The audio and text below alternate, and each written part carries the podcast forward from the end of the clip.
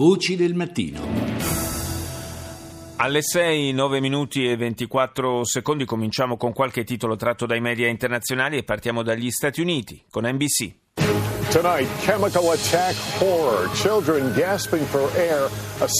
Bombardamento chimico contro i civili in Siria, tra le vittime anche bambini. Assad è ritenuto responsabile di questo attacco contro la popolazione, uno dei più gravi in questi sei anni di guerra civile.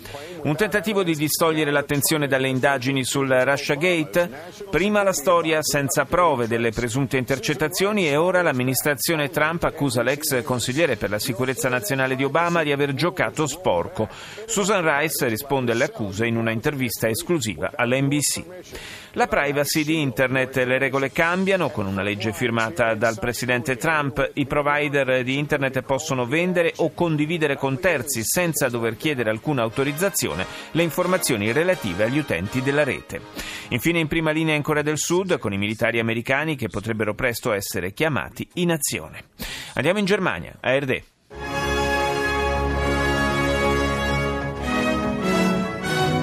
Meine Damen und Herren, willkommen zur Tagesschau. Dopo il sospetto attacco con armi chimiche in Siria, le Nazioni Unite hanno annunciato l'apertura di un'indagine. Oggi si riunirà d'urgenza il Consiglio di sicurezza dell'ONU per discutere su una possibile reazione all'attacco di ieri, in cui sono morte almeno 58 persone. Nuovo test di un missile a medio raggio nordcoreano nel Mar del Giappone. Si tratta dell'ennesima provocazione da parte di Pyongyang nei confronti della comunità internazionale. Il console generale tedesco a Istanbul ha potuto incontrare il giornalista Denis Yücel per la prima volta dopo sette settimane di detenzione con l'accusa di propaganda terroristica e spionaggio. Yücel sarebbe in buone condizioni di salute ma tenuto in isolamento. Al Jazeera. جولتنا الإخبارية الجزيرة منتصف اليوم نستعرض فيها مع مراسلينا آخر تطورات هذا النهار معكم محمود مراد وسلمى الجمل ونبدأ المنتصف بالملف السوري un centinaio, secondo Al Jazeera, le persone uccise, tra cui 25 bambini, in un nuovo massacro compiuto dalle forze del regime siriano nei dintorni di Idlib.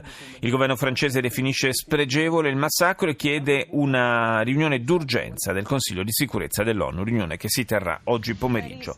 Il blocco curdo nel Consiglio di Kirkuk in Iraq si esprime in favore di un referendum per determinare il destino della provincia. Ora ci spostiamo in Canada. Global News. Global National with Donna Friesen. Good evening and thanks for joining us. We begin tonight with a developing story in Syria, a chemical weapons attack that has horrified the world. Un attacco con armi chimiche in Siria che ha impressionato il mondo intero. Il bilancio dei morti causati da un raid aereo a Khan Sheikhoun nella provincia nord-occidentale di Idlib sarebbe salito a 70 nelle ultime ore. Tra le vittime molti bambini, centinaia i feriti. Una riunione del Consiglio di sicurezza dell'ONU è stata sollecitata urgentemente dalla Francia. Il segretario di Stato americano Rex Tillerson ha affermato che su Russia e Iran gravano grandi responsabilità morali in seguito all'attacco che, peraltro, è stato smentito dal regime di Assad. Il consigliere speciale del primo ministro canadese Justin Trudeau per quanto riguarda la comunità LGBT ha detto che gli omosessuali cacciati dal servizio militare a causa del loro orientamento sessuale hanno diritto a pubbliche scuse da parte del governo. Il presidente Donald Trump, di nuovo all'attacco dell'amministrazione Obama, secondo Trump, l'ex consigliere alla sicurezza nazionale Susan Rice avrebbe ordinato alle agenzie di intelligence americane di produrre un rapporto dettagliato sulle telefonate riguardanti Trump e il suo staff durante la campagna elettorale. Ora la Cina, CCTV. 观众朋友们，大家好， 这里是中央电视台新闻频道，清晨五点，欢迎走进本节的新闻直播间。 Il presidente Xi Jinping ha lasciato Pechino alla volta della Finlandia, prima tappa di un viaggio che domani e dopodomani lo porterà negli Stati Uniti, in Florida, per il vertice con il presidente americano. Nella sua missione il capo di Stato cinese è accompagnato dalla moglie, dal vice premier, da membri dell'ufficio politico del comitato centrale del partito e da altri esponenti governativi.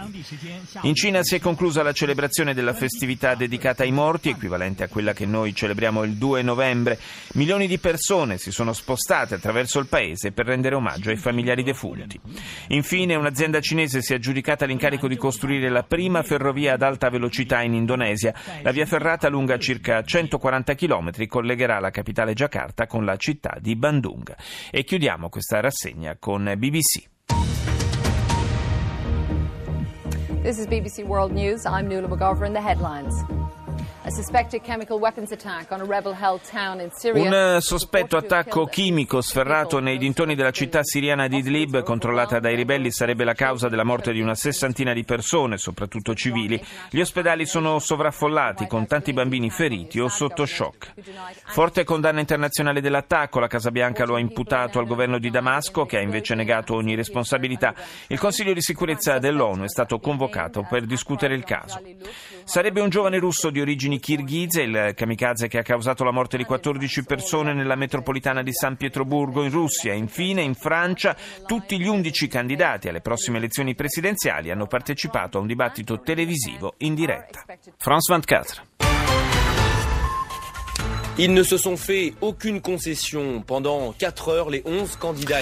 Il titolo di apertura del TG francese dedicato al dibattito televisivo di ieri sera fra gli 11 candidati alle elezioni presidenziali, un dibattito imponente dal formato inedito che è durato ben 4 ore. Vivaci scambi di opinione su Europa e lavoro, soprattutto fra Le Pen e Macron, ma secondo un sondaggio tra i telespettatori il candidato più convincente sarebbe risultato Mélenchon. Orrore in Siria, il presunto attacco chimico chimico di ieri, secondo l'Osservatorio siriano per i diritti umani, ha fatto 58 morti e 170 feriti vicino a Idlib. L'ospedale che accoglieva alcuni degli intossicati è stato in seguito, in seguito bombardato per ben due volte. Oggi riunione convocata d'urgenza del Consiglio di sicurezza dell'ONU. Prosegue l'impasse nella Guyana francese. Ieri alcuni manifestanti hanno deciso di occupare il centro spaziale di Kourou. Continuano da due settimane le manifestazioni di protesta contro il governo di Parigi, accusato di avere dimenticato il piccolo territorio dell'America del Sud alle prese con gravi problemi sociali. CNN. This is CNN Newsroom live from Los Angeles. Ahead this hour, dozens killed in a suspected chemical attack in Syria. Decine di persone uccise da un probabile attacco chimico nel nord-ovest della Siria. In molti accusano il regime di Assad.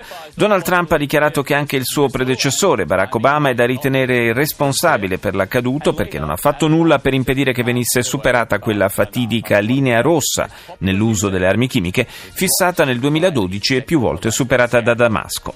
Non mancano le critiche però anche all'attuale amministrazione americana, in particolare pesa quella del senatore repubblicano dell'Arizona, McCain, che ieri ha dichiarato Assad e i suoi amici russi sono attenti a quello che dicono gli americani, sono certo che si sentono incoraggiati, è un nuovo vergognoso capitolo della nostra storia, ha concluso. La Corea del Nord ha lanciato un missile a medio raggio nel Mar del Giappone, il tempismo dell'operazione sembra non essere casuale, dato che avviene alla vigilia dell'incontro fra il presidente Trump e il suo omologo cinese Xi Jinping in Florida. Russia Today.